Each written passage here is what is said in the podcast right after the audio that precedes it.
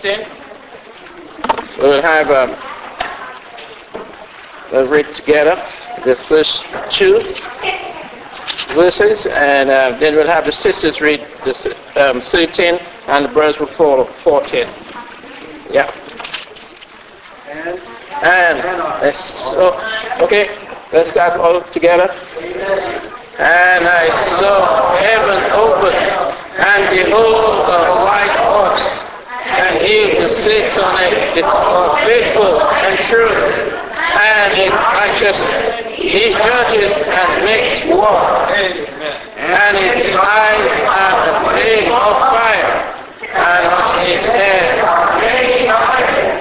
and he has a name written which no one knows but himself. Then we'll have the sisters read 13.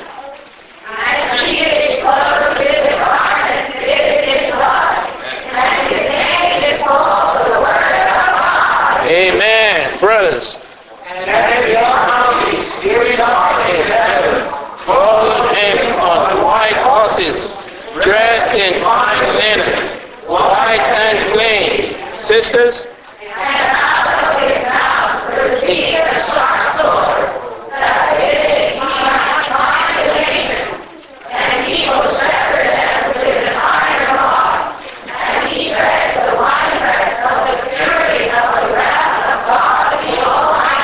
Amen, brothers.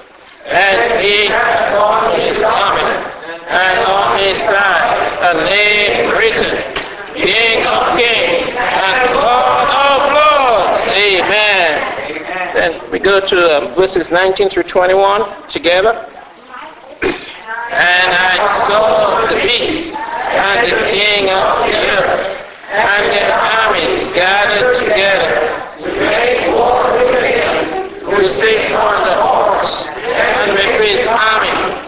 And the beast was seized, and with him the false prophet, and with his presence had done the signs which he deceived those who received the mark of the beast, and those who worship his image.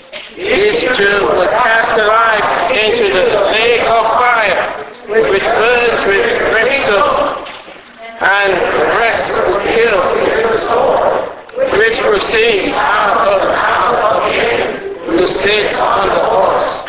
And all the birds were filled with their flesh. Amen. So we'll just pray uh, before this meeting. Um, we have a few brothers and sisters. Amen. Lord Jesus. Amen. Oh, we just this afternoon we give you this time. Amen. Continue to pray for your speaking. Amen. Pray for the release of your word. Supply our brother. Amen. Oh, Lord, strengthen him. Amen. Oh, with this release for your body. Amen.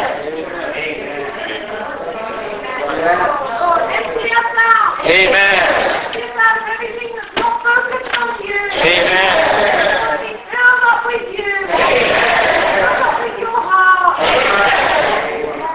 Lord, make us those who fight. Lord, we want to be those who are one with you. Lord, for your interest. You would gain your, your kingdom. Lord, we pray for this. Lord, we would pray for you. Pray with you.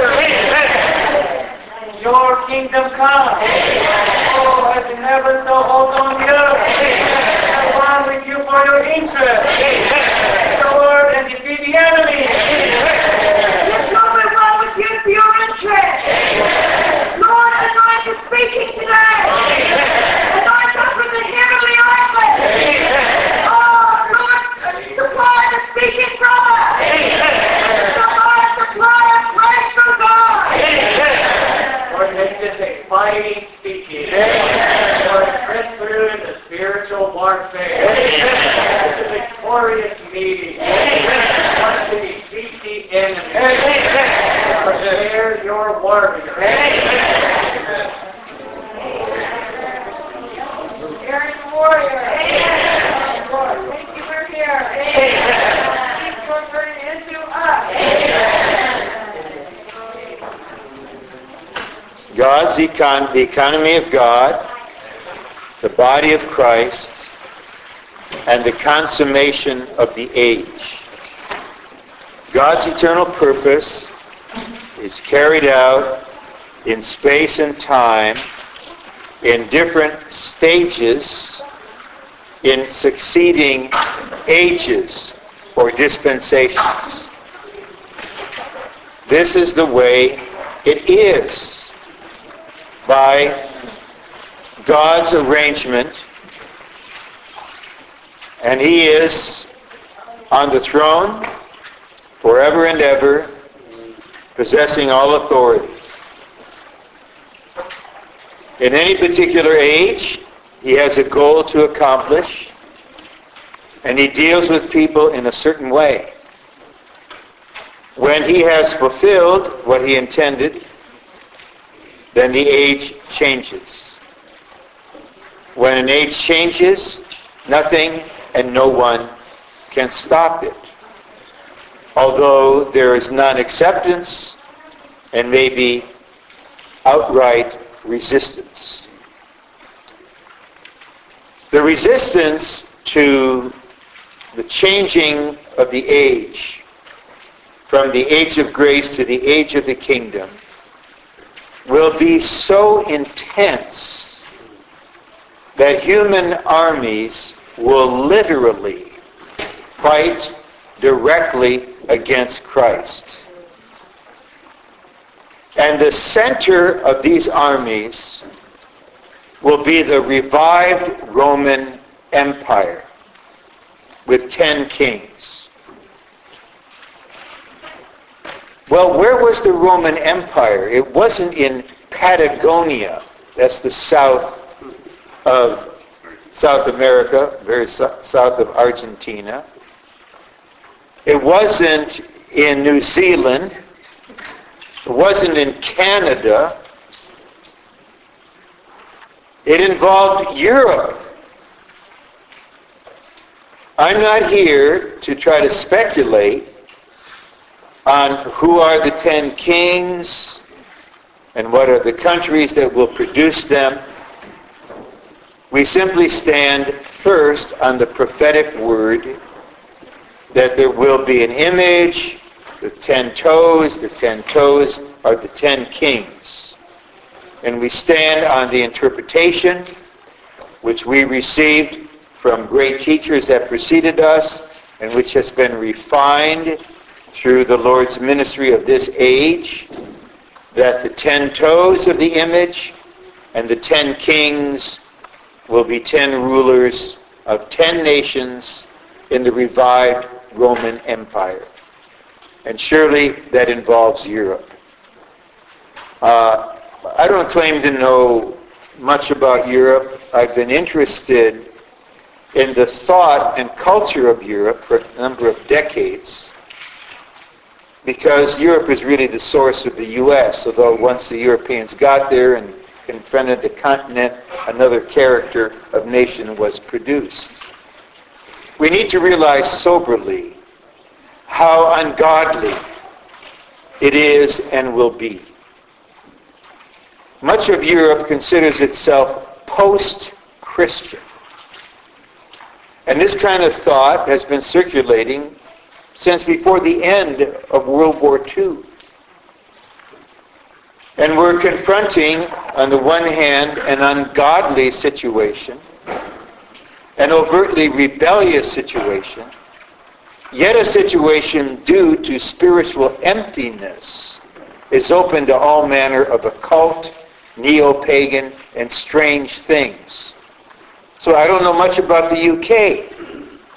Um, but many we consider that post-Christian. There are many who, who are atheists. They fight directly against God, at least in thought. Yet, there may be a resurgence of primordial religions, paganism, superstition, who knows what. So we are confronting the most intense opposition against God and against Christ that will ever be seen on the earth. And evidence of this is in Revelation 17. Let me read you the verses, then give you the reference, and I forget, just say, Ron, uh, we need the verses, okay? And the ten horns which you saw are ten kings who have not yet received a kingdom, but receive authority as kings for one hour with the beast. The beast is Antichrist. And we should pay attention not only to him, but to these ten kings. These have one mind, and they give their power and authority to the beast. These will make war with the Lamb. I'm reading verses 12 through 14. These ten kings, they will make war with the Lamb, and the Lamb will overcome them. The first thing we need to see regarding this warfare is the overcoming of the Lamb, the certainty of victory. Actually, the victory has already been won. Hallelujah. Christ is victor. So as we say, we're not fighting for victory, but from victory. Then verse 14 continues, For he is Lord of lords and King of kings. Okay, there will be ten kings. Maybe some of you will be here. You may be living in those countries. The Spirit directly or through the ministry, according to Amos 3.7, may make it clear the, the revived Roman Empire is taking shape. And there's a king there.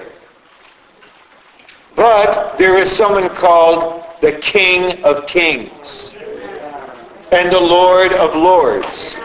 Yes, kings in the revived, revived Roman Empire. You have authority. You have one mind. You give your power and authority to Antichrist. You fight directly against the Lord. But you are blind to the fact that you are fighting against the King of Kings and the Lord of Lords. So we need to appreciate Christ in this status.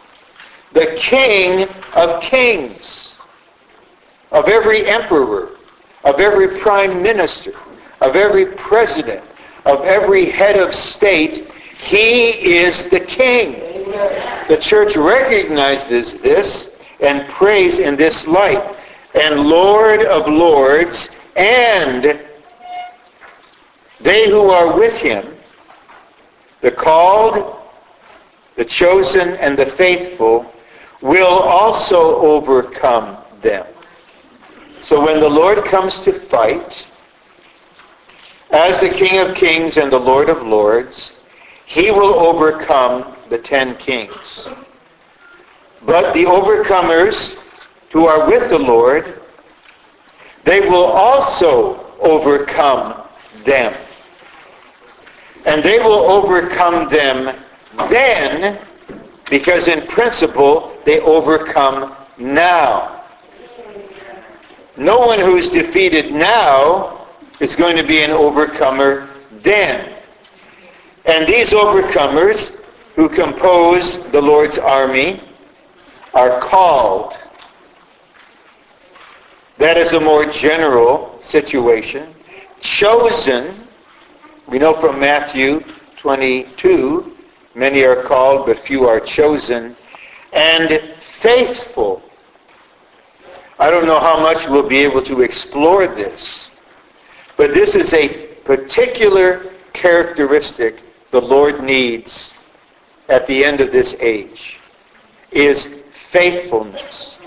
Paul said in 1 Corinthians 4, it is sought in stewards to be found faithful.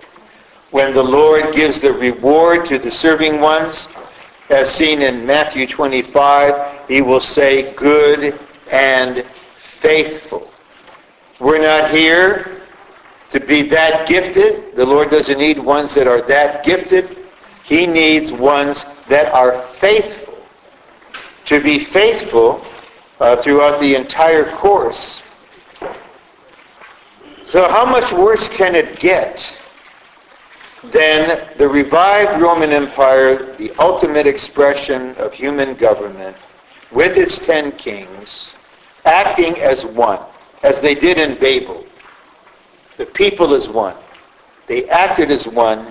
They surrender their authority to the beast, to Antichrist.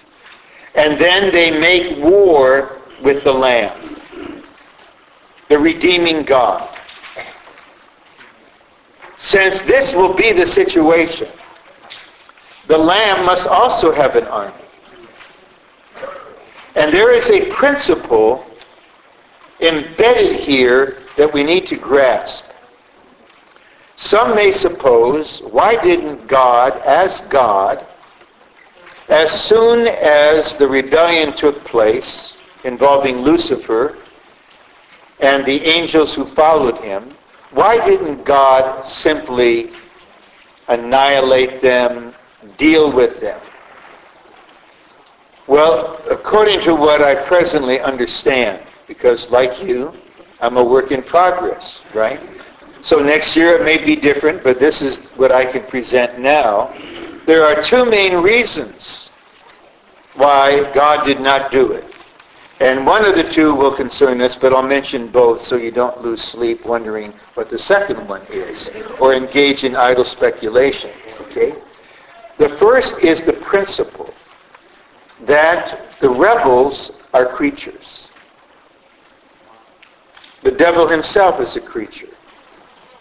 He's not a self-existent being. He's a dependent being. And God, as the creator, will not lower himself to deal directly with a creature. Therefore, God must have a creature, a created being, to deal with these rebellious created beings. That is the background of Genesis 1.26. Let us make man, let them in our image, let them have dominion. This is one reason Satan hates us so much.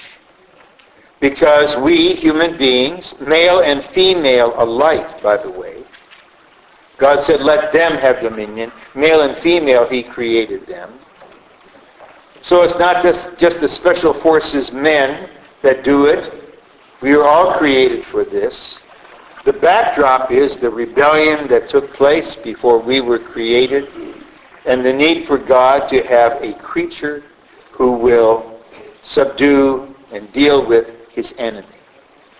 The other reason is of a very different sort, that God needs an opportunity to display to the universe his multifarious wisdom. So actually, he needs the problems caused by the enemy to create impossible situations, seemingly, so that God, through the church, will manifest to the universe his manifold and multifarious wisdom. So do not set yourself up for disappointment by supposing that every time there is opposition, every time there is attack, whether from without or within, that God will come in with power and authority and might and eliminate that one. He may, and presently actually is, using all of this as an opportunity to work out something to display his wisdom. What the Lord will do is allow the enemy to poison humanity, to corrupt humanity. Now, we all have a body of sin and death. We have the, the nature of Satan in our flesh. We are miserable according to our fallen situation. Now, God comes in with his complete salvation based on judicial redemption, will recover his chosen ones from this fallen situation, forgive them, cleanse them, justify them, reconcile them, sanctify them, then regenerate them, sanctify them, renew them, transform them, build them up, conform them, and glorify them, making them the same as he. Now, these are not simply fallen beings, uh, created beings. When they became fallen, they were satanified. Now the Lord will take satanified, fallen human beings and save them to the extent that they are the same as he is in life and nature. Eventually, he will perfect our hearts blameless, according to 1 Thessalonians 3.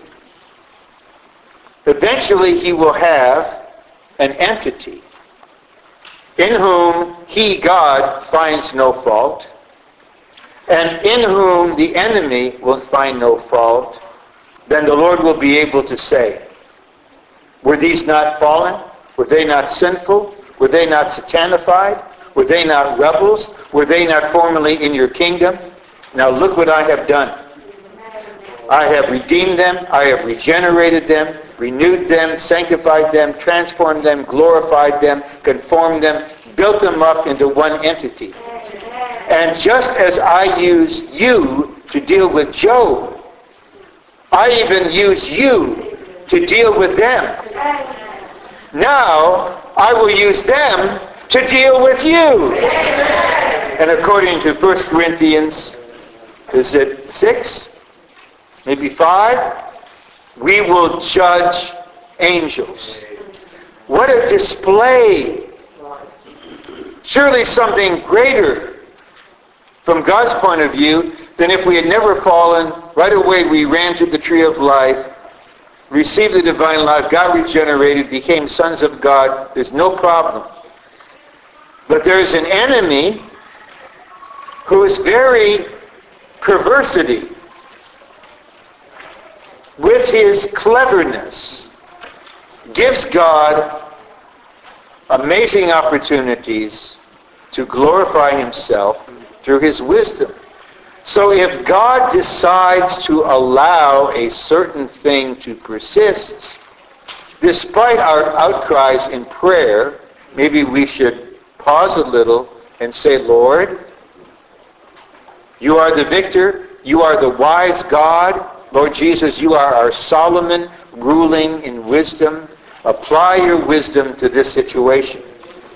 But we need to emphasize the first aspect, the principle that the Creator will not deal directly with a creature to subdue him. This is something God decided. Let's not speculate on was there some necessity in God? This is just the way it is, okay? Sometimes our mind has to be satisfied with the revelation of the way it is. You know, I would like to know lots of things. I would like to know who did the cave paintings in those caves in the south of France. I've got the feeling I'm never going to know certain stuff.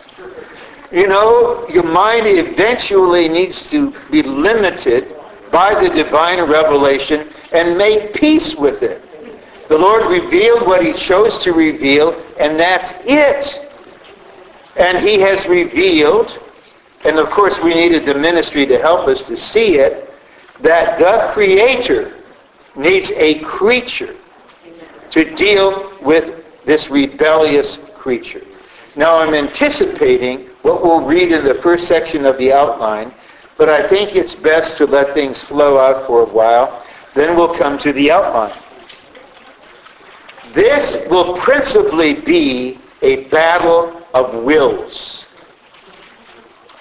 With every, each of the five aspects, every one of them we're considering, there are certain matters that relate to our present experience with the body, we need to live under the head by the dispensing of the divine life and keep the unique organic oneness. Uh, as the bride, we need to have this developing love for the Lord that brings us all the way from appreciation to deification. But regarding the army, which is a matter of war, what is of a particular importance in our being is our will. Now, no matter what kind of disposition we have by birth, disposition is by birth. Whether we're born conciliatory, you know, a peacemaking kind of person, or we're just frankly cowards and don't like confrontations, or whether we're just strong-willed from the time we came from our mother's womb. I could tell from after I first heard my daughter cry, oh, whoa, is there a will there? Is there a will? And it doesn't matter how we were raised, whether our parents uh, gave us some liberty to make decisions or whether they overrode us at every point and turned us into noodles. we didn't even know how to choose what kind of salad dressing to put on. We all have a problem with the will. And basically, the problem is of two kinds. So eventually, we'll need two kinds of dealings with two kinds of results. One kind of will is passive. This is a very dangerous state to be in. But some are just passive. The reason it's dangerous, and I know this is solid stuff, but you can take solid stuff. Actually, it's good for you. There's a principle in God's creation that he needs the active cooperation of the human will. To understand this, we need to understand the difference between the function of our will and willpower involving self-effort. The function of our will is just our faculty to make decisions. That I went to the table. What, what, what kind of sandwich? I was told it was, it, it was chicken or tuna. But then there was cheese there. and I assume chicken or tuna implies, you know, I, I got to make a decision. So, so I exercised my will and I, I chose one cheese and one, one chicken. That was my choice. But let's say that you're concerned, you know, with, with weight management. And so you pick up your brown bag at the break and see, I'm learning a foreign language. You opened it up and there was a bag of crisps. Not potato chips. Crisps. And you may make a decision to eat them or not. But if you decide to use the power of your will to overcome your craving for crisps, that's willpower. That's not a decision. That is relying upon your natural strength of will to do something. I'm not talking about that. But we must be able to respond by making choices. Where there is passivity, the Lord will not move.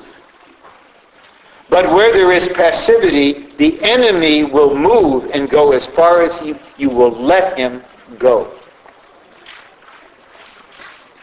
In Revelation 3.20, I'm borrowing this verse again. The Lord says, Behold, I stand at the door and knock. If anyone hears my voice and opens the door. He, this is active response.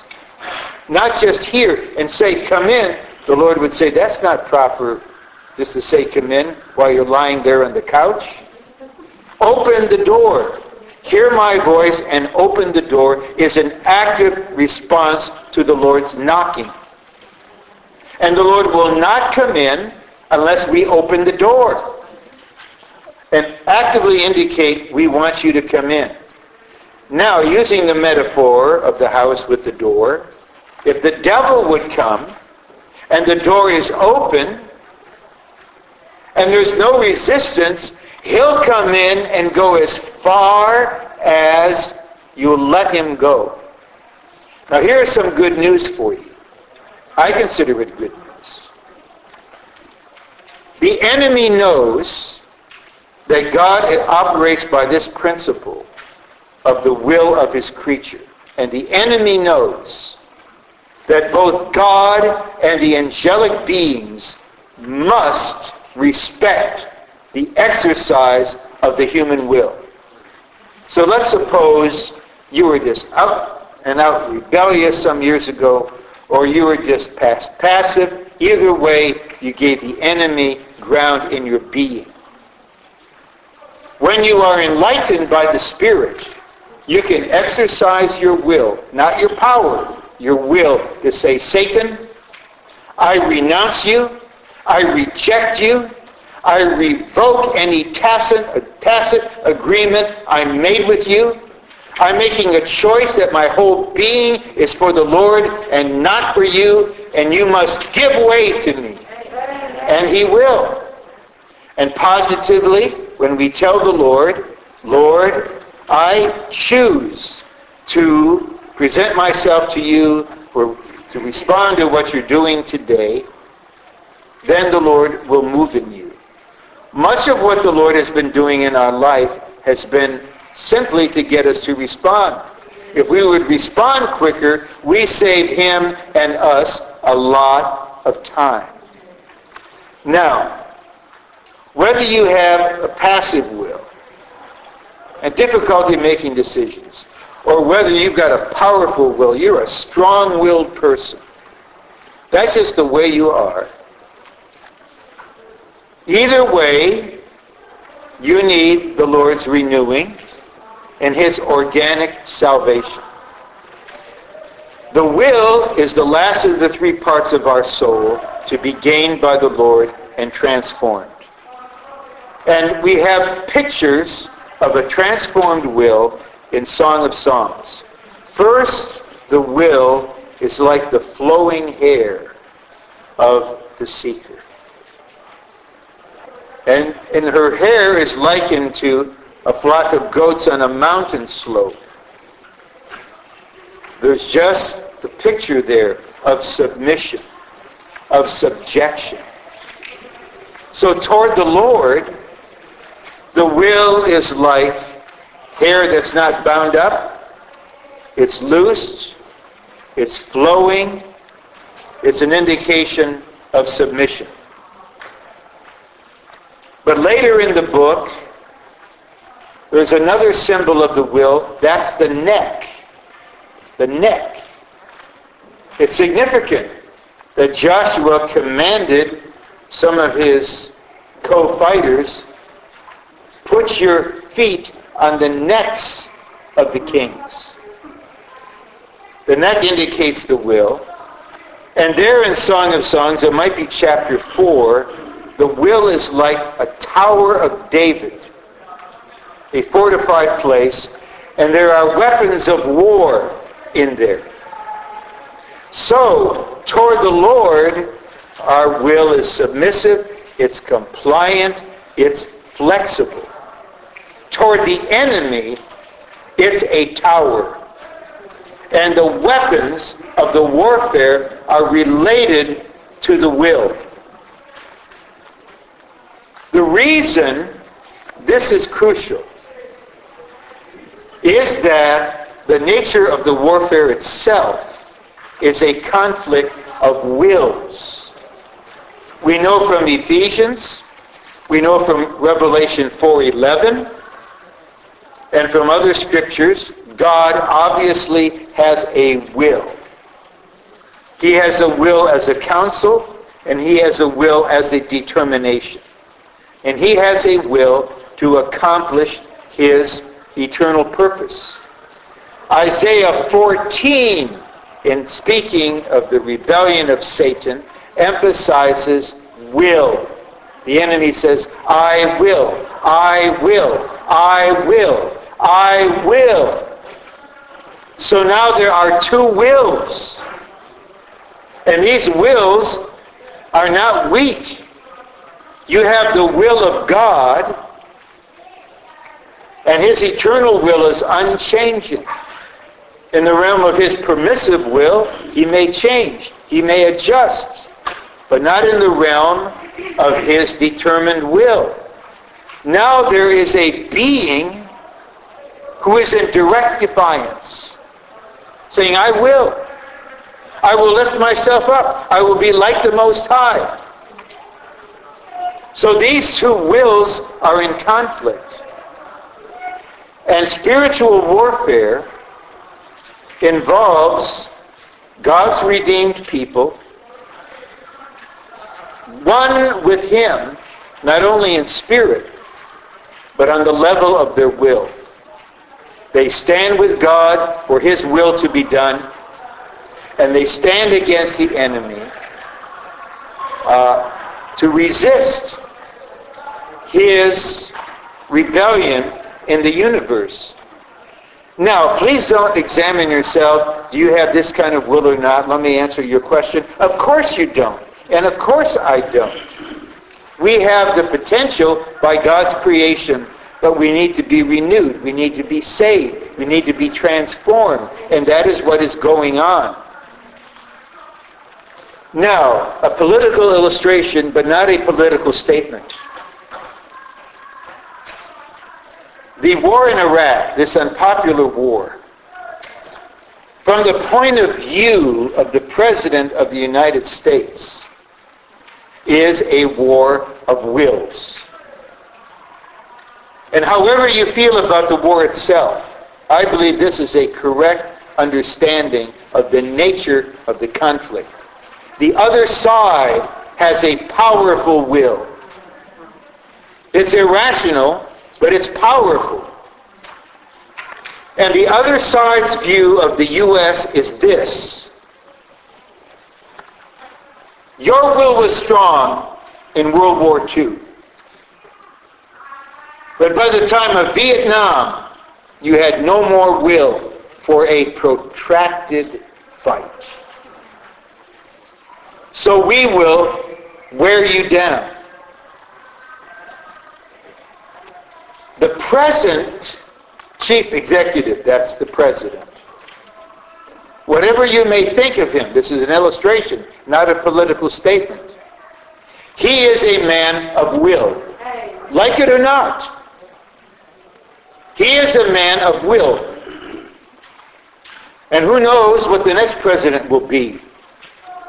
The American people, by their character, cannot do anything that requires time. They can't do it. So some of us that were born Americans, we have to learn to get out of the instant everything. Some of you come into the training, you expect instant this and instant that. Okay, my point is, that the end of the illustration is, war involves will. Now this bride, who's becoming the army, toward her husband,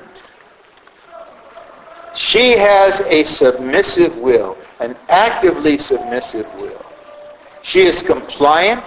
She is flexible. She has been subdued. Right? Fully subdued. So she and the Lord are one at every level. But about three and a half years into the wedding feast, I'm speaking kind of poetically here, symbolically here, to illustrate, the husband will say, Dear wife, we have to go on a trip. Where are we going? Well, we've been gradually descending. You might not be aware of it. We're going to Armageddon. And where all the armies are. Well, what are we going to do? We're going to go get them. We're going to fight them. And then she may ask, well, what do I wear to a war? And he might say, dear, your wedding dress is your uniform.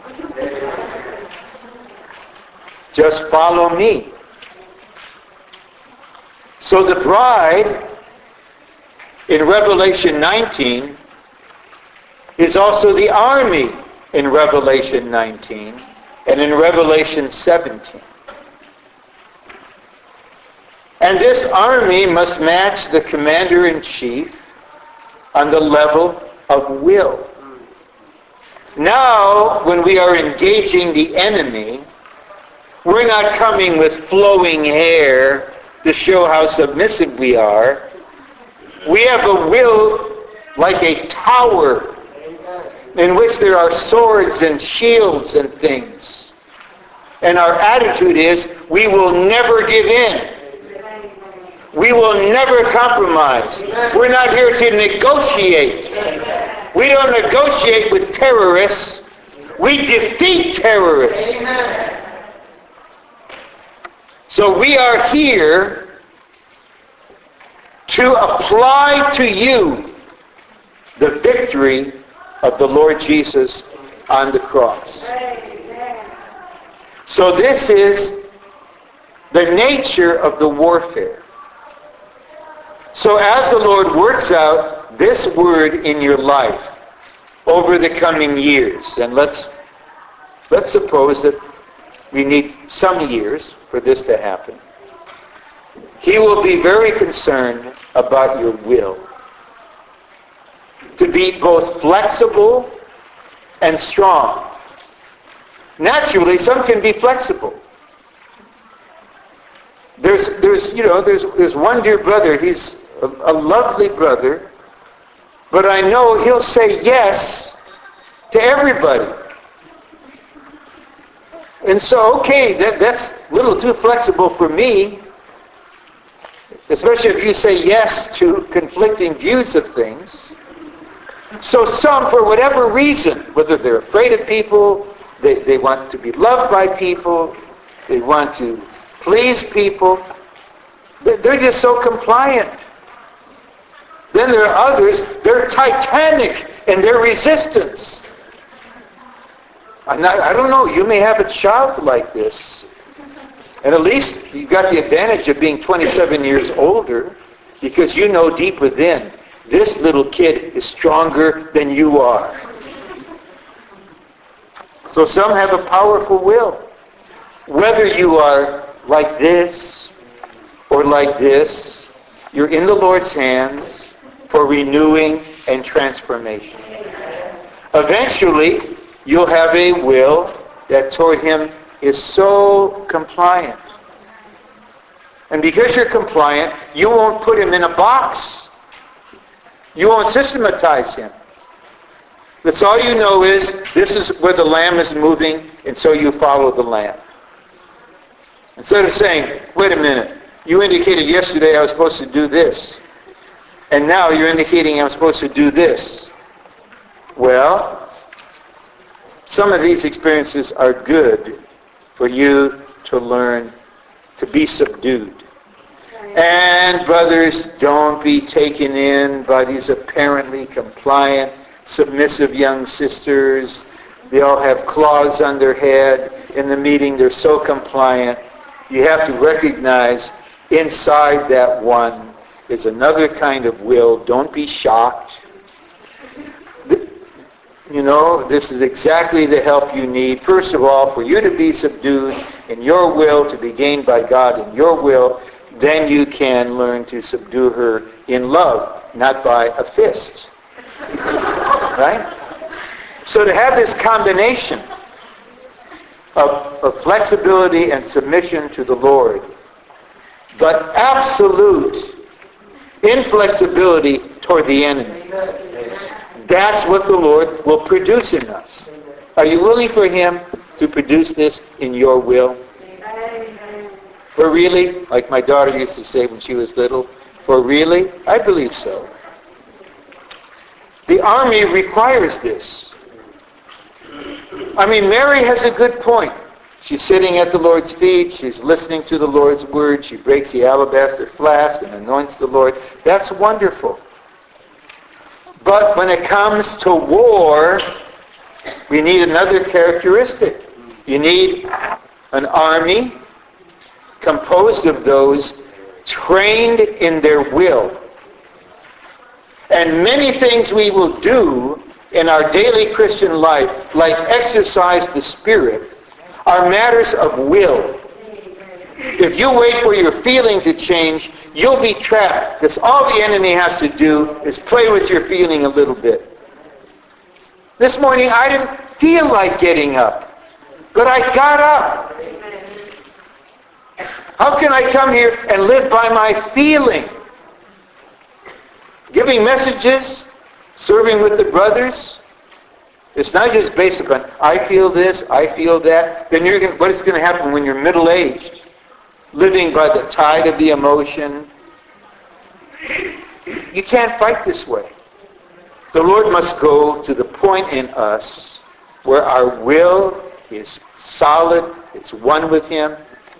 And so he's the Lord, he's the head, he's the commander-in-chief. Whatever he says, amen. Long as it's you, Lord, amen.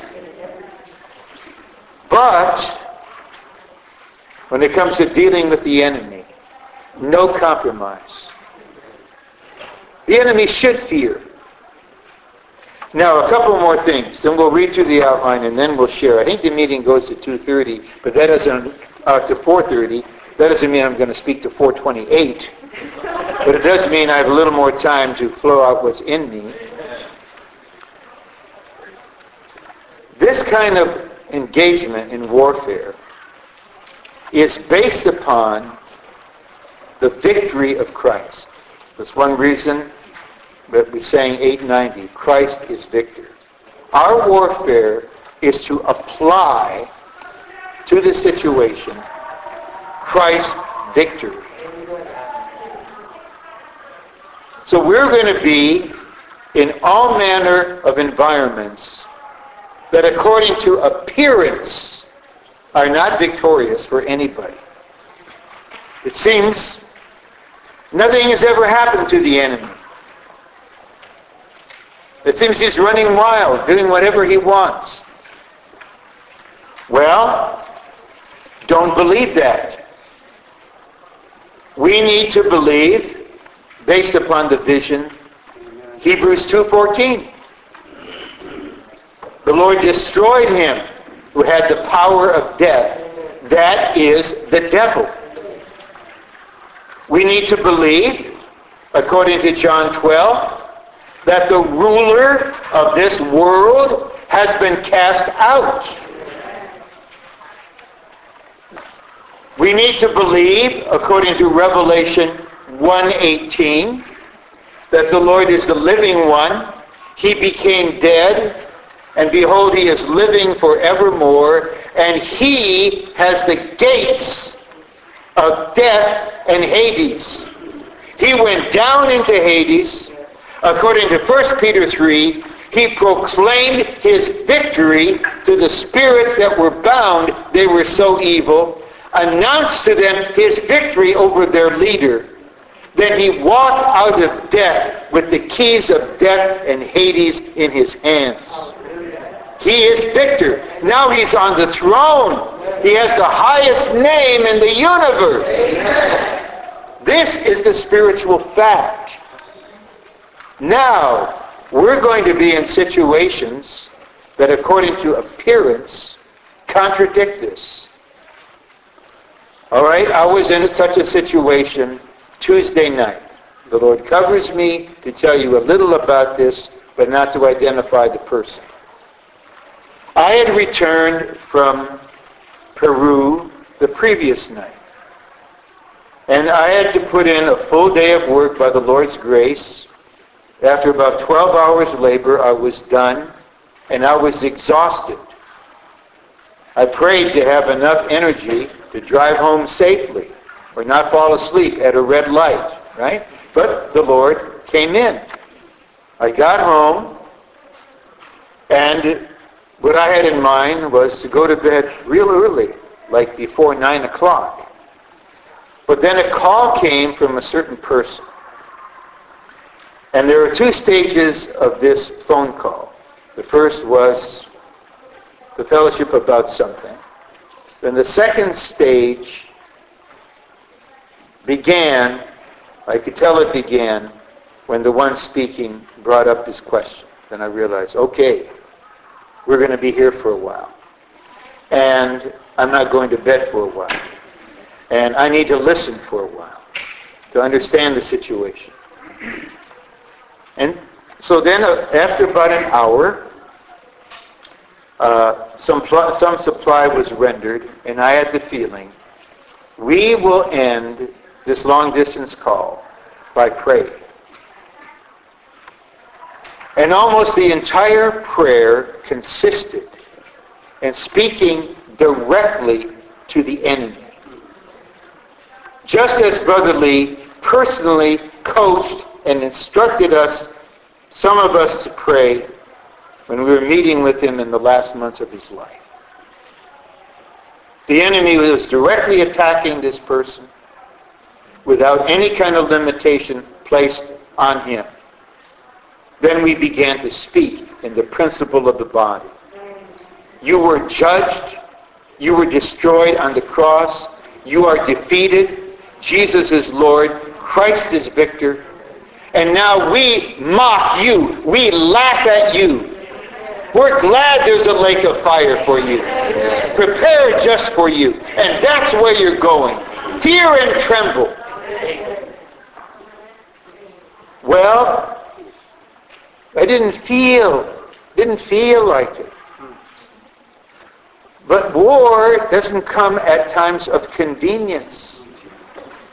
And we have to believe that if we're brought into something, the supply of the body will be there. And as we prayed, we touched Christ's victory. And there's a principle. It's in James and it's in 1 Peter. Submit yourself to God. Resist the devil and he will flee from you. Both involve the will. Am I right? Submit yourself to God. That's the will like the flowing hair. Resist the devil. That's the will like a tower. The Lord needs to raise up in Europe these kinds of persons, not in large numbers. I, I didn't come here to address a big congregation. I would come here to speak to 20 people. I mean it. I'm not after a, an event with huge numbers of people to justify coming over.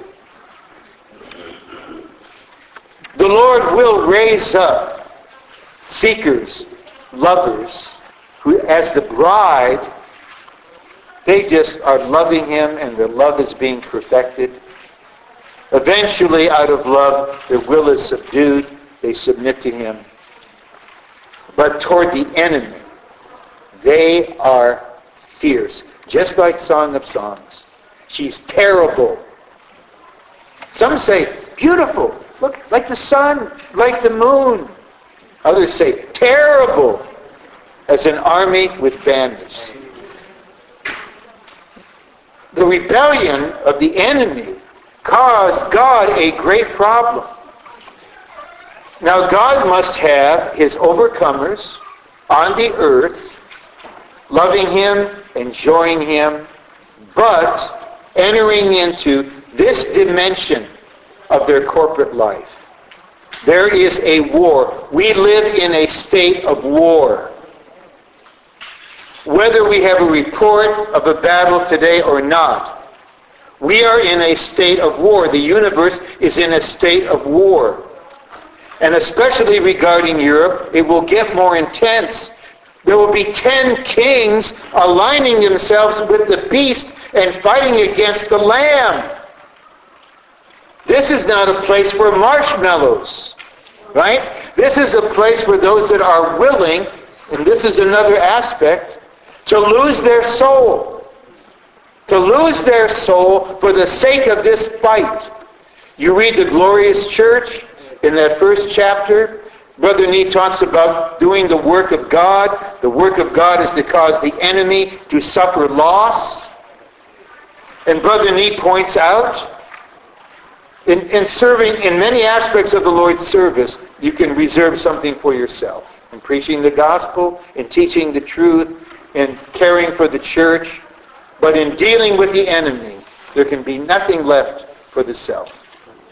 I first read this in 1968, just before we went to Taiwan, 140 of us. I was young. still in my 20s. But I was enlightened by that. And I remember praying and giving myself to the Lord. This was 39 years ago. Yeah, I'm like you. I'm still in a work in progress. But I knew what I was doing. I was enlightened by the ministry. You leave me alone with the Bible, I never would have seen it. I needed the ministry. And someone who is in the reality of what he was talking about, saying, if you want to do the work of God, to recover this earth for the Lord, and to evict the enemy, there can be no ground left to the self. I already knew what the self was, but I knew that I was full of it. Whatever it was, I got a lot of it. And I had a helper helping me realize this. And I look back upon these last 39 years, and the Lord was faithful to that. Okay. Okay. You, you, must, you must enter into a training that you've n- never imagined. This is a real fight. You love yourself, you spare yourself, you live for yourself, you can't fight. And in another message, Brother Nee says this, the enemy fears only one kind of person. And that is a person who does not love his soul life. Now when you hear this, right away you may have the thought or the enemy whisper it into your mind and pretend it's your thought, oh, I can't be this, I love myself, I'm in myself. That's a lie.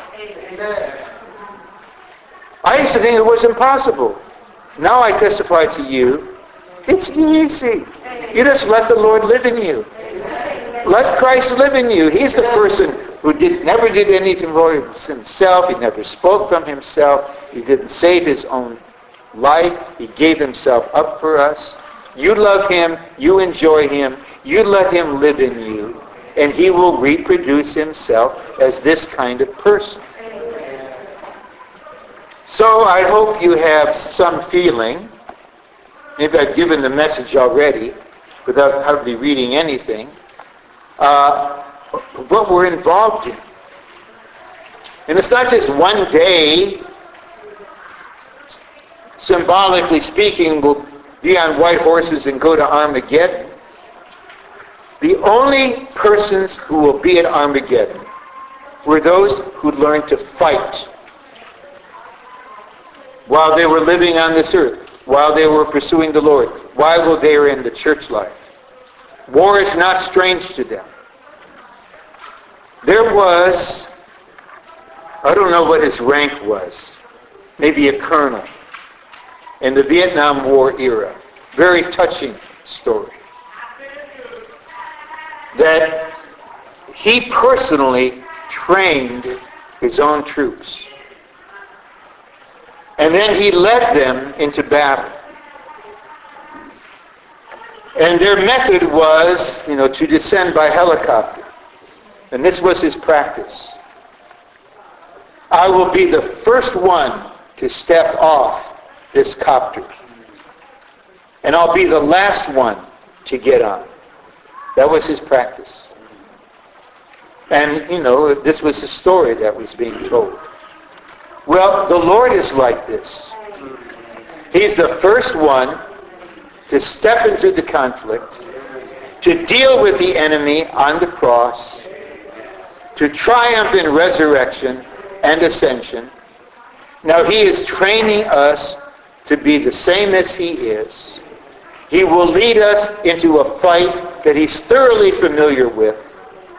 He will be the first one to put his foot on the battleground. And he'll be the last one to leave the scene of battle because he's not leaving any one of us behind.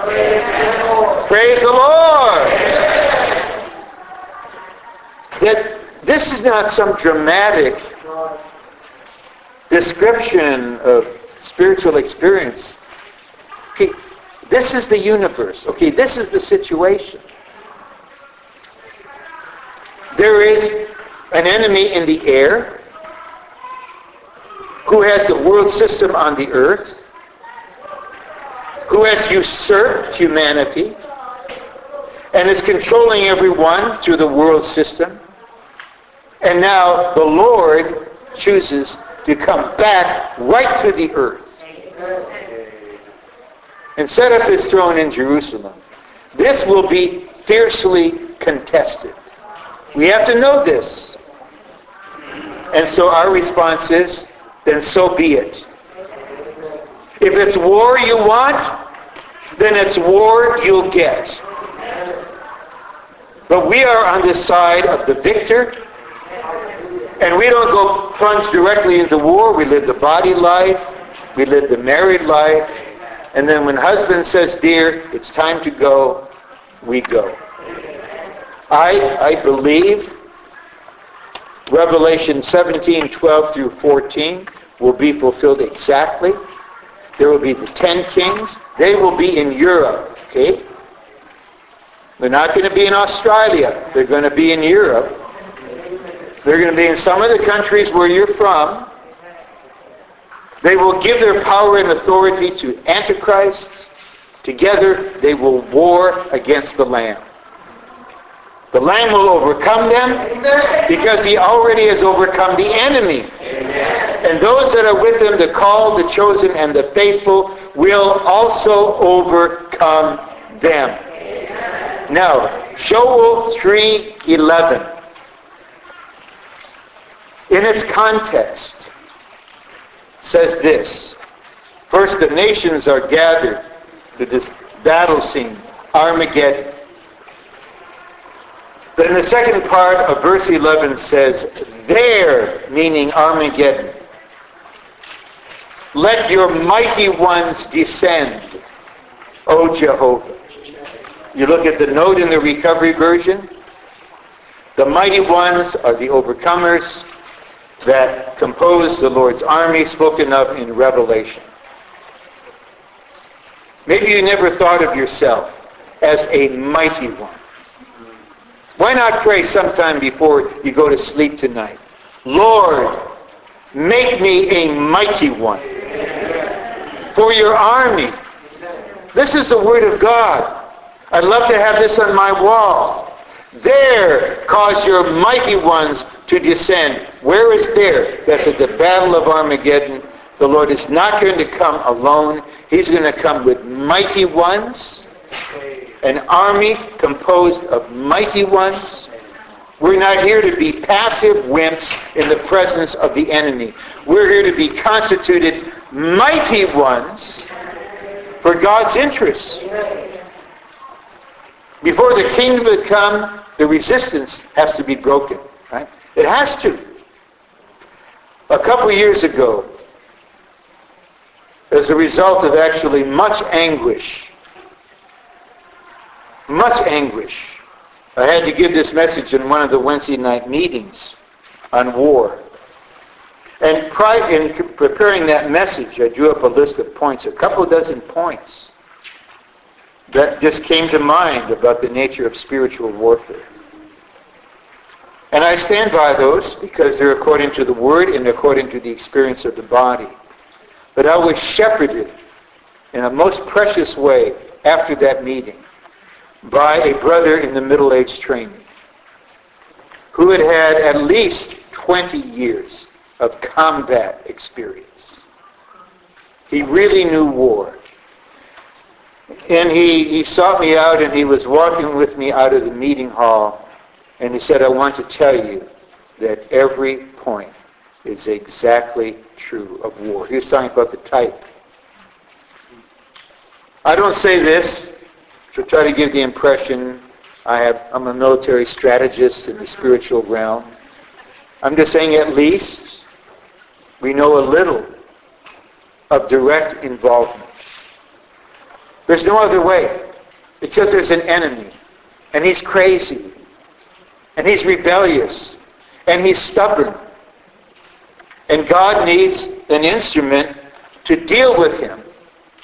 He is so crazy, the enemy, even after a thousand years in the abyss, he's let out. He's the same. He's the same. So the last act is to throw him into the lake of fire. That's where he belongs. We should share the Lord's feeling about this. No tears for the devil, okay, sisters? Okay? No sympathy for evil spirits. No tears for the enemy. Well, I can speak about this, I believe, more freely in Europe than any other place where I've addressed this, because this is where the ten kings are going to be. And before these ten kings come, before the Antichrist has his army in Europe, the Lord is going to produce mighty ones. In Switzerland, in Austria, in Greece, in Germany, in Spain, in Norway, don't be, you know, in Denmark, in all the countries. There will be testimonies of victory, maybe just small meetings, but there will be golden lampstands dotting the European continent, proclaiming to the heavens, we are here as a testimony of the victory of Christ. We know the enemy will come the Antichrist will be manifested. We know that's going to happen. And we know the believers will suffer. But we also know there will be the descent of the mighty ones. And the enemy will be defeated and the kingdom of God will come in. Why? Why, why it's Europe? I don't know. Why the Lord arranged the geography of the world for this reason? I don't know. But that's the way it is. And there's something in me, I believe it's of the Lord's grace, that is fully prepared to fight with you for Europe. For the Lord to gain what he wants in Europe. In his way and his time. say amen? Not everything has to be the Southern California ease. We're not in a Maui recovery. We're in a warfare recovery. And may the Lord raise up a good number from the various countries to have this vision of the body, the bride, and the army, and to come to Europe, enjoy the Lord, love the Lord, lose your soul life, be constituted into an army, and be produced as a mighty one to descend there on that day. All right, let me read through the outline, and then you'll have ample time to share. Spiritual warfare is necessary because Satan's will is set against God's will. Just set against it. If we would know how the church can be God's warrior to engage in spiritual warfare, we need to realize that in the universe there are three wills. The divine will, the satanic will, and the human will. Spiritual warfare has its source in the conflict between the divine will and the satanic will. As the church, our fighting is to subdue the satanic will and to defeat God's enemy. I would emphasize this word subdue. And ask you, have you been subdued by the Lord? To be defeated, that's somewhat outward. You're overcome by a, a greater you know, force or foe, but inwardly, in your being, you may never give in. A positive illustration of this uh, is, is, is Poland. I don't know too much about Poland. I visited there a couple times. But the brothers there, they told me that the enemies they never subdued the Poles. They never subdued them. Even you destroy that precious sector of Warsaw, the city center. See, not downtown. That's America. City center. They have rebuilt it. according to plans that they had. This is a positive illustration. Inwardly, they're not overcome. But looking at this from another side, the Lord needs to subdue us so that there is nothing in our being, especially our soul, contrary to Him. Otherwise, we can't fight. How are you going to subdue a foe when you're not subdued? So part of the training of us, you may think, I'm, I'm going to go into battle. We're one of those kings. No, no, no. You're not quite ready to go into the ring with the king. You, you've got to be subdued first. How the Lord will subdue you, uh, I don't know, but I assure you, it will be ingenious. It will be, it will be very wise, and the body will know because the tone of your spirit, the way you release your spirit, the way you pray will testify. This prayer is issuing from a subdued sister or brother. We will not only defeat the enemy, he has to be subdued until there is no capacity in him to fight anymore. We will not negotiate. I believe this is the way real commanders fight. We're not diplomats. If you want, if you want diplomats, then you contact somebody else. We're not politicians either. We're not negotiating anything. Our terms are unconditional surrender. And the enemy will not unconditionally surrender himself and say, okay, then lake of fire. Lake of fire. So this word subdued, actually it's a word Brother Lee uses quite often in relation to the will. We need to be subdued. So please don't act subdued for 15 minutes after the meeting. Don't go around with what you think is a subdued look. And don't try to figure out to what extent you've been subdued. Don't send me emails asking me to tell you, who am I to tell you? You just tell the Lord, subdue me. Make your home in me in such a way that I am subdued by you. I'm in harmony with you. Every part of my being is one with you. Okay, B, the purpose of spiritual warfare is to bring in the kingdom of God. Not only to subdue the enemy and, have a vacuum, we must bring in the kingdom of God. Spiritual warfare is the warfare between the kingdom of God and the kingdom of Satan. Uh, several months ago, a dear brother sent me a lengthy article about atheism in France. And there's one rather charismatic person. People are flocking to him like he's some kind of guru.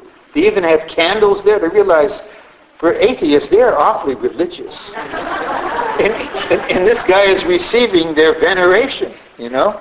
So you go into France, post-Christian France. If you know anything about their philosophies, there's no truth. To them, truth is just a social construct of something.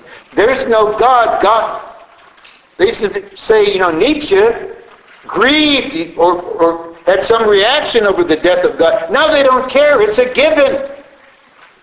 There's no God. God is dead. France is one of the, France, sorry. France is one of the darkest places on the earth. But we're going there to be the light of the world, to bring in the kingdom of God. We know it won't come in full, but we'll be in Paris, we'll be in Marseille, we'll be in Bordeaux, we'll be in Montpellier, we'll be in so many places as lampstands testifying the kingdom of God is in France, in Germany, in Switzerland. Two, the kingdom of God is the exercise of the divine will and the overthrowing of the power of Satan by the power of God. This will largely be by our prayer. Outwardly, we're powerless. We're just little ones. But the prayer, when we touch it, will carry out God's administration. The work of the church on earth is to bring in the kingdom of God. So it's not just to have enjoyable meetings that we're happy with, we enjoy the Lord. We have to have the view of this dimension. Our task is to bring in the kingdom.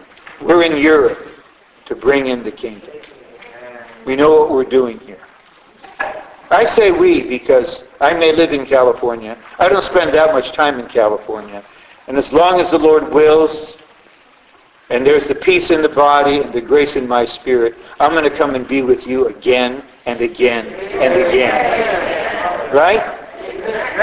But that depends, on, you know, that's under the, my hair is long and flowing, and that depends on the Lord's leading and the feeling in the body and the supply of grace. But that's my heart. That's my spirit. I am 100% for this move. Now the second section. We read and then you get to speak. According to Revelation 19, 11 through 21, Christ will come as a fighting general with his bride, the overcoming believers who are his army, to fight against Antichrist, the kings under him, and their armies at Armageddon. I don't know if CNN will be functioning by then. Uh, at least Fox will give something fair and balanced. They say, what a news report. I, I, who's going to want to be on the scene? You want to be online? To be right there? All the armies of the earth are gathering at Armageddon.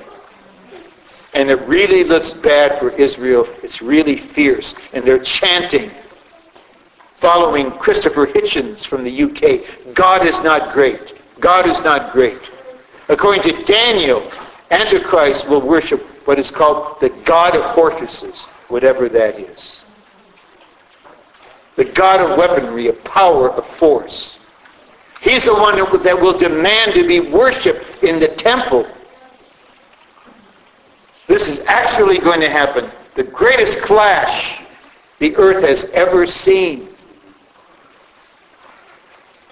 And what my hope and your hope is that whether we finish our course before and rest in Jesus and are raptured as the man-child or whether we're here to be raptured as the first fruit, my hope and expectation is to be at the throne first, to be in the wedding feast with you, to descend to the air and to come to Armageddon as the army.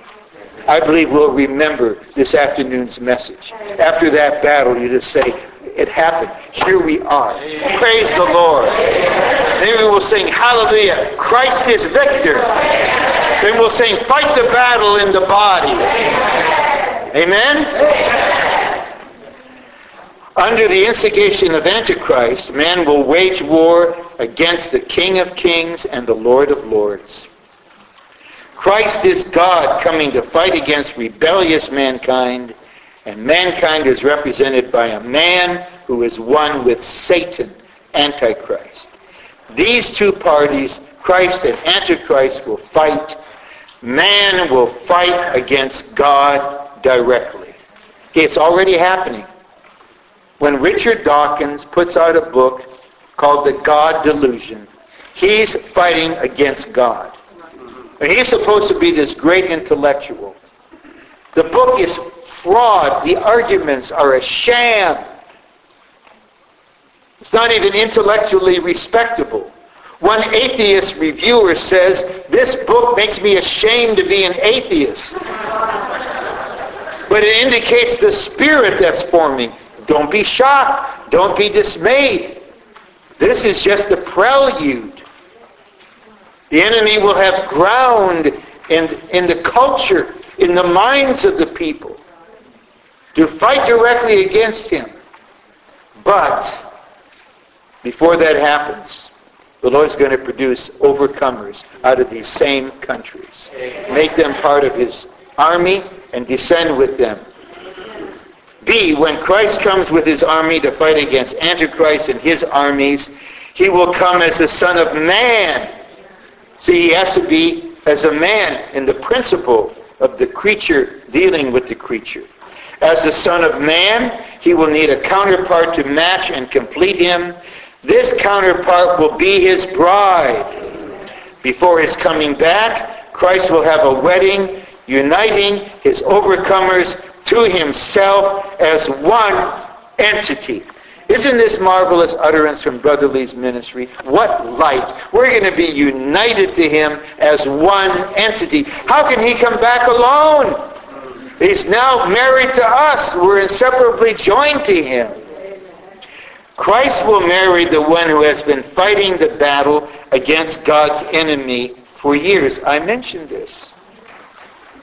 That if, if I were getting married again, I would want a bride to realize you are marrying a warrior. If you expect everything to be just so easygoing and you want me to settle down with you in Malibu and live five-minute drive from our kids and we can take our grandkids to Legoland uh, every other month, then you, you have the wrong brother in mind. Okay? And I obviously have the wrong sister in mind. So if you want this kind of life, then you find a brother that wants Christ and the church and Southern California all in one package. But I have seen something of the Lord in the Word through the ministry. I'm aware there's a battle raging and I can't fight this battle alone. And surely the one closest to me and who's one with me has to be my companion in war.